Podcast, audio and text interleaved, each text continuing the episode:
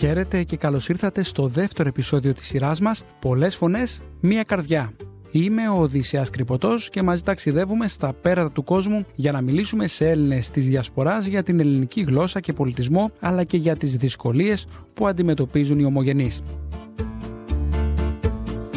Η οικονομική κρίση που έπληξε την Ελλάδα το 2010, εκτός από τα μεγάλα κοινωνικά και οικονομικά προβλήματα που προκάλεσε στη χώρα, έκανε και δεκάδες χιλιάδες Έλληνες κάθε ηλικίας να πάρουν τον δρόμο της μετανάστευσης. Για τους περισσότερους, η Ευρώπη ήταν ο ιδανικός προορισμός λόγω και της ελεύθερης μετάβασης και παραμονής σε αυτή. Δύο χώρες οι οποίες υποδέχθηκαν χιλιάδες Έλληνες τα τελευταία χρόνια ήταν η Ολλανδία και η Σουηδία.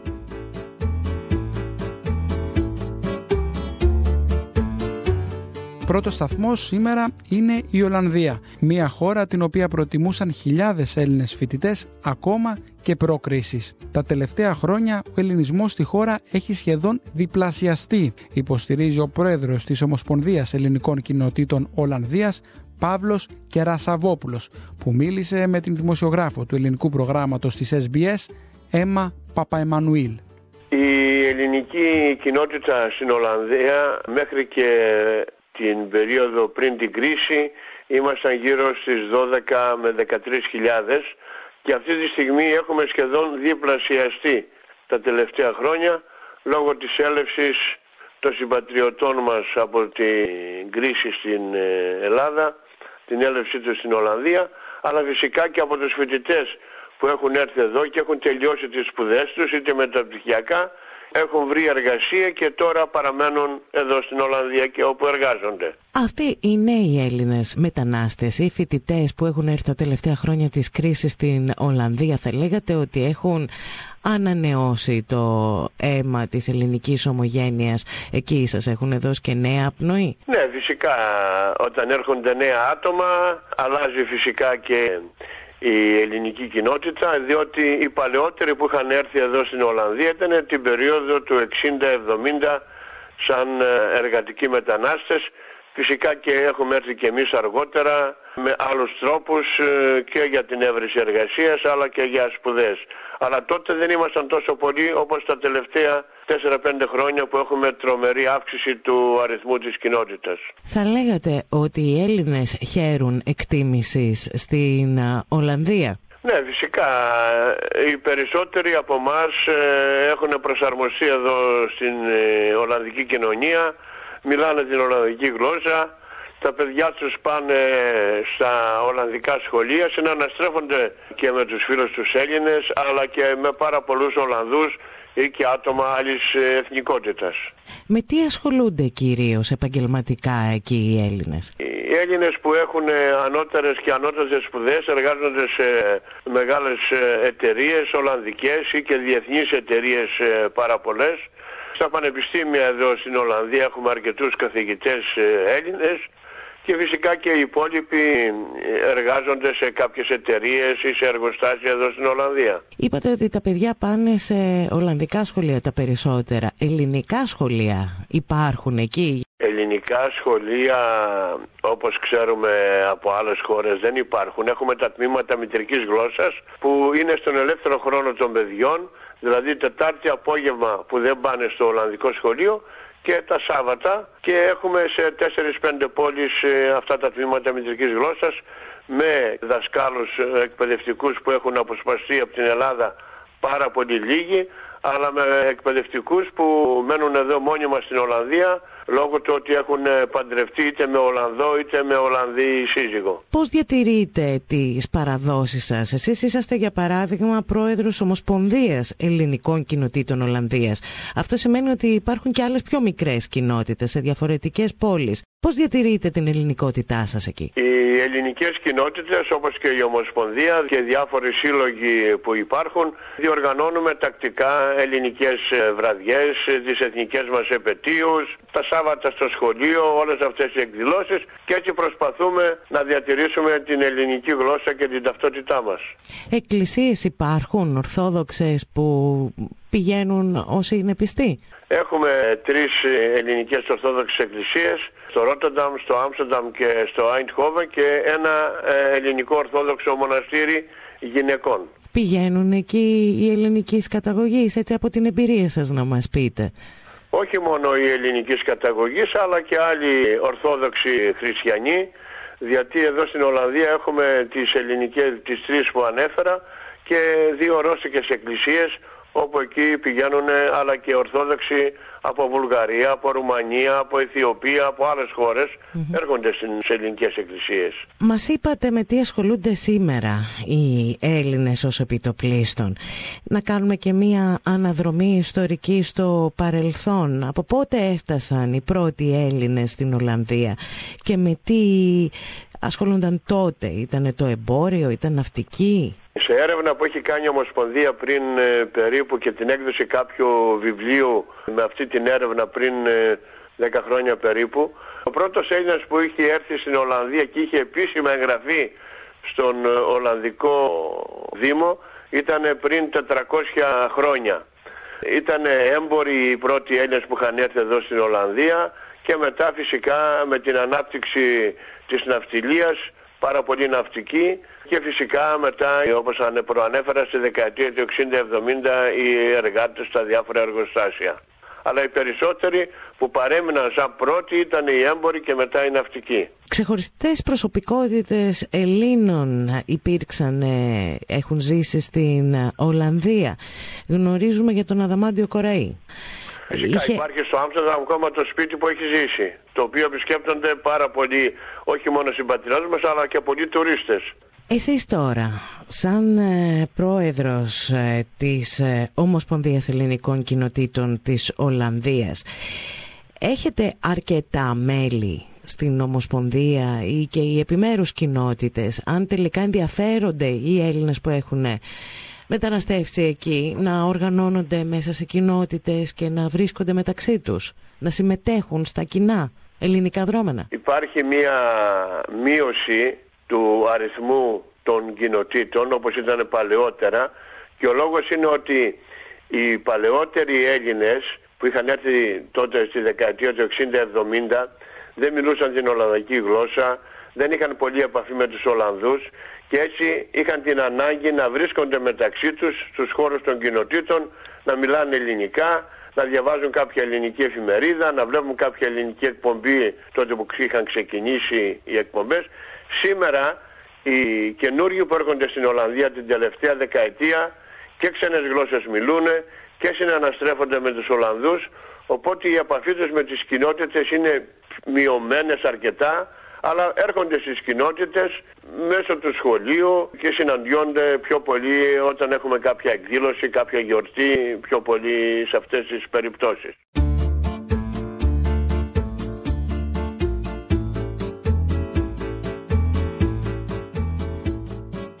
Μία από τις βασικές διαφορές των νεομεταναστών και των μεταναστών των περασμένων δεκαετιών είναι ότι οι περισσότεροι τώρα έχουν φοιτήσει σε τριτοβάθμια ιδρύματα. Ακούσαμε τον κύριο Κερασαβόπουλο να αναφέρεται στους Έλληνες επιστήμονες που ζουν στην Ολλανδία, μερικοί από τους οποίους μάλιστα να είναι καθηγητές στα πανεπιστήμια της χώρας. Μια άλλη ευρωπαϊκή χώρα την οποία επέλεξαν αρκετοί επιστήμονες ως προορισμό του ταξιδιού τους από την Ελλάδα είναι η Σουηδία. Οι 35.000 Έλληνες οι οποίοι ζουν στη χώρα προσπαθούν με κάθε τρόπο να διατηρήσουν την ταυτότητα και τη γλώσσα τους όπως ακούμε να λέει ο Δημήτριος Καρκαμάνης, οικονομολόγος και πολιτικός επιστήμονας που τα τελευταία 47 χρόνια ζει στη Σουηδία. Ο κύριος Καρκαμάνης συνομίλησε με τον δημοσιογράφο του ελληνικού προγράμματος της SBS, Στέργο Καστελορίου.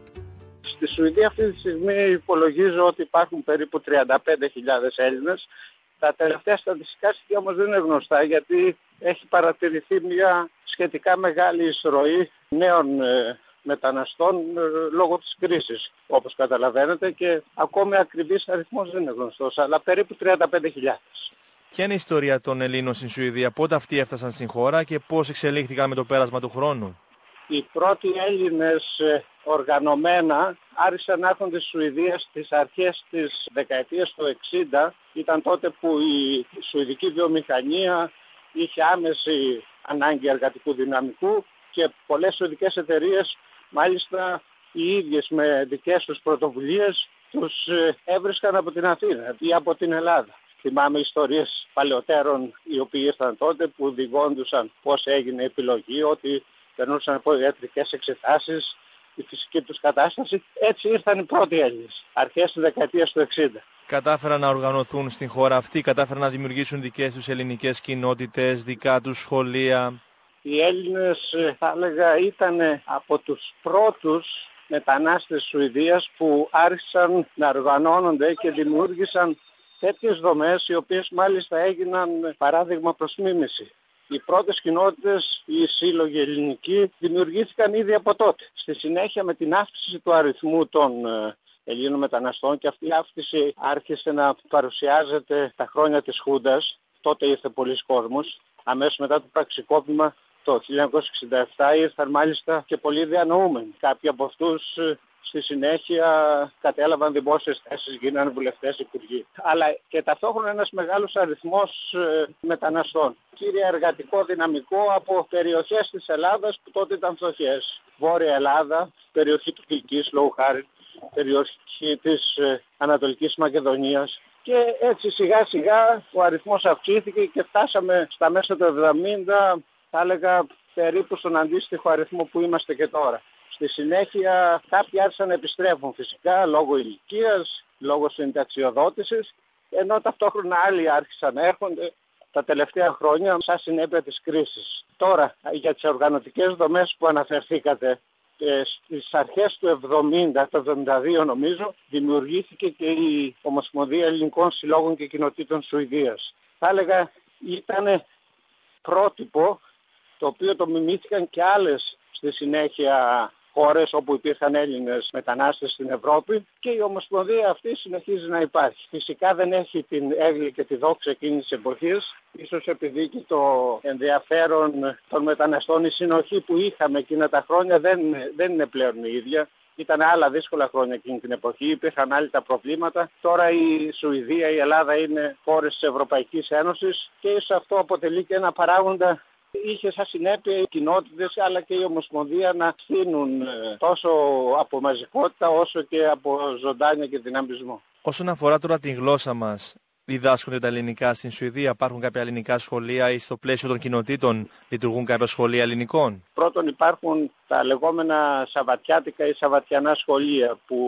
λειτουργούν με την ευθύνη του ελληνικού κράτους. Δηλαδή είναι δάσκαλοι οι οποίοι έρχονται από την Ελλάδα, είναι εδώ κάποια χρόνια και διδάσκουν σε αυτά τα σχολεία, τα οποία είτε λειτουργούν τα Σάββατα, είτε σε κάποια σχολεία, ανάλογα με τον αριθμό των παιδιών που βρίσκεται εκεί, γίνεται διδασκαλία και κάποιες καθημερινές μέρες, έξω από τα πλαίσια φυσικά του προγράμματος του ειδικού σχολείου. Δηλαδή τα παιδιά μπορεί να κάτσουν μία ώρα, δύο ανάλογα, κάποια μέρα και να κάνουν τα ελληνικά μαθήματα. Η απάντηση είναι θετική. Ναι, υπάρχουν τέτοια σχολεία και υπάρχουν εδώ στο χώρο όπου υπάρχει και μεγαλύτερος αριθμός Ελλήνων. Υπάρχουν και πέραν από αυτό το σχολείο που λειτουργεί με την ευθύνη τόσο του Συλλόγου Νέων και Δημόνων όσο και της ελληνικής πολιτείας του Υπουργείου Παιδείας υπάρχει ένα ακόμη σχολείο το οποίο δημιουργήθηκε μετά από πρωτοβουλία κάποιων γονέων και αυτό έχει αναπτυχθεί ουσιαστικά και έχει αποκτήσει το ίδιο μέγεθος όπως και το άλλο που, είναι, που έχει πιο δημόσιο χαρακτήρα. Αν και νομίζω τα σχολεία αυτά λειτουργούν παράλληλα και συμπληρωματικά το ένα με το άλλο. Υπάρχει ενδιαφέρον από πλευράς των παιδιών που έχουν γεννηθεί στην Σουηδία, δεύτερης γενιάς Σουηδών, να παρακολουθούν τα μαθήματα αυτά, να μάθουν τις παραδόσεις του τόπου που καταγόνται οι γονείς τους; Κοιτάξτε, το ενδιαφέρον υπάρχει και ενδιαφέρει από περίπτωση σε περίπτωση ανάλογα με τα δεδομένα της οικογένειας. Κάποια στιγμή φυσικά εκεί παίζουν μεγάλο ρόλο οι γονείς και το περιβάλλον στο οποίο βρίσκονται, ζουν αυτά τα παιδιά και ανάλογα με τα κίνητρα και το στίμουλος που τους δίνεται. Υπάρχει. Νομίζω παρά τις ίσως κάποιες αντιδράσεις που κάποια παιδιά επειδή έχουν γεννηθεί εδώ έχουν αποκτήσει τη Σουηδική ως πρώτη γλώσσα Εν τούτης, μετά από λίγο ερχόμενα στο σχολείο αυτό αμέσως μετά προσαρμόζονται. Γιατί ξέρεις τα μικρά παιδιά αποκτούν φίλους, γνωρίζονται με άλλα παιδιά, οπότε δεν θα έλεγα ότι υπάρχει τέτοιο πρόβλημα. Ολοκληρώνοντας κύριε Καρκαμάνη, πού βρίσκεται ο ελληνισμός σήμερα στην Σουηδία και ποιο είναι το μέλλον του πιστεύετε; Κοιτάξτε, το ερώτημα αυτό είναι λίγο δύσκολο. Στη Σουηδία υπάρχουν ε, Έλληνες οι οποίοι διαπρέπουν, οι οποίοι έχουν ε, θέσεις καλές και έχουν και πολύ καλή προοπτική να εξελιχθούν ε, και να συνεχίσουν και αυτοί και τα παιδιά τους ζώντας εδώ σε αυτή τη χώρα. Υπάρχουν όμως και άλλα άτομα τα οποία ίσως έχουν ε, όχι το ίδιο θετικά δεδομένα, τα οποία σκέφτονται την επιστροφή τους στην Ελλάδα, τα οποία λόγω μορφωτικού επίπεδου δεν ε, έχουν ε, κίνητρα ενσωμάτωσης, γιατί αυτή είναι η κύρια, είναι μια λέξη κλειδί. Θα πρέπει να μάθουμε να ενσωματωνόμαστε στο χώρο που ζούμε χωρίς, αυτό το τονίζω, αυτό να σημαίνει ότι αφήνουμε κατά μέρους την κουλτούρα μας, τον πολιτισμό μας. Αλλά η ενσωμάτωση, η εκμάθηση της γλώσσας στις χώρες που βρισκόμαστε είναι σημαντικότατος παράγοντας για ένα ευβίωνο μέλλον. Πολλοί από τους παλιούς Έλληνες ομογενείς, από τους πρώτους μετανάστες, ακόμη λόγω χάρη τα σουηδικά τους και τα αγγλικά τους. Δεν είναι αυτά που θα έπρεπε, παρότι έχουν μια ολόκληρη ζωή. Κάτι το ίδιο δεν ισχύει για τους νέους μετανάστες που έρχονται, γιατί πρόκειται για ιδιαίτερα μορφωμένα παιδιά. Στη Σουηδία, θα συμπληρώσω, βρίσκονται αυτή τη στιγμή πάνω από 2.000 Έλληνες γιατροί. Στην αρχή νέα παιδιά που ήρθαν μετά το Πανεπιστήμιο στην Ελλάδα για να κάνουν ειδικότητα εδώ. Πολλοί ήδη έχουν τελειώσει γιατί έχουν περάσει τα 5-6 χρόνια της ειδικότητας και τώρα έρχονται και πολλοί ειδικοί με ειδικότητα έτοιμα από την Ελλάδα. Ένα, όπως ξέρετε, πολύ μεγάλο brain drain για τη χώρα μας αλλά αυτοί εδώ έχουν άλλες προϋποθέσεις. Αυτά τα άτομα θα ολοκληρωθούν στην κοινωνία. Ήδη έχουν θέσεις οι οποίες είναι σημαντικές, δουλεύουν σε νοσοκομεία, ιατρικά κέντρα, είναι μορφωμένοι, είναι ευέλικτοι, έχουν μάθει τη γλώσσα, οπότε έχουν και πολύ καλύτερες προοπτικές. Αυτό θέλω να τονίσω ότι το να μάθουμε τη γλώσσα καλά της χώρας που βρισκόμαστε και να ολοκληρωθούμε στη χώρα αυτή μέσα στα πλαίσια των εδώ δεδομένων, κρατώντας ταυτόχρονα τη γλώσσα του πολιτισμού μας, είναι το άριστο. Όπου το πετυχαίνουμε, οι συνθήκες και οι προοπτικές είναι βίωνες.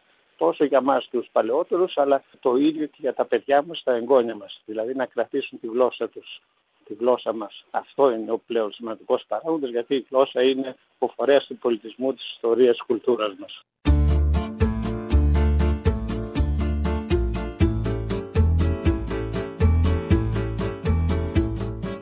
Και κάπου εδώ ολοκληρώθηκε το δεύτερο επεισόδιο της σειράς μας «Πολλές φωνές, μία καρδιά». Ευχαριστούμε που παραμείνατε στη συντροφιά μας. Στο επόμενο επεισόδιο θα ταξιδέψουμε στα Βαλκάνια, δύο χώρες με πλούσια ελληνική ιστορία. Μην ξεχάσετε να πείτε για τη σειρά μας σε γνωστούς και φίλους, να κάνετε εγγραφή στο podcast μέσω της αγαπημένης σας εφαρμογής και να μας βαθμολογήσετε στο iTunes. Έτσι θα βοηθήσετε τις φωνές της διασποράς να φτάσουν σε περισσότερα αυτιά.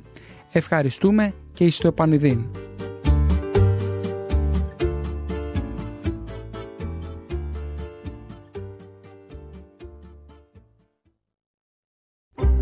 Ακούστε περισσότερα θέματα στη γλώσσα σας. Επισκεφτείτε την ιστοσελίδα sbs.com.au κάθετος Greek.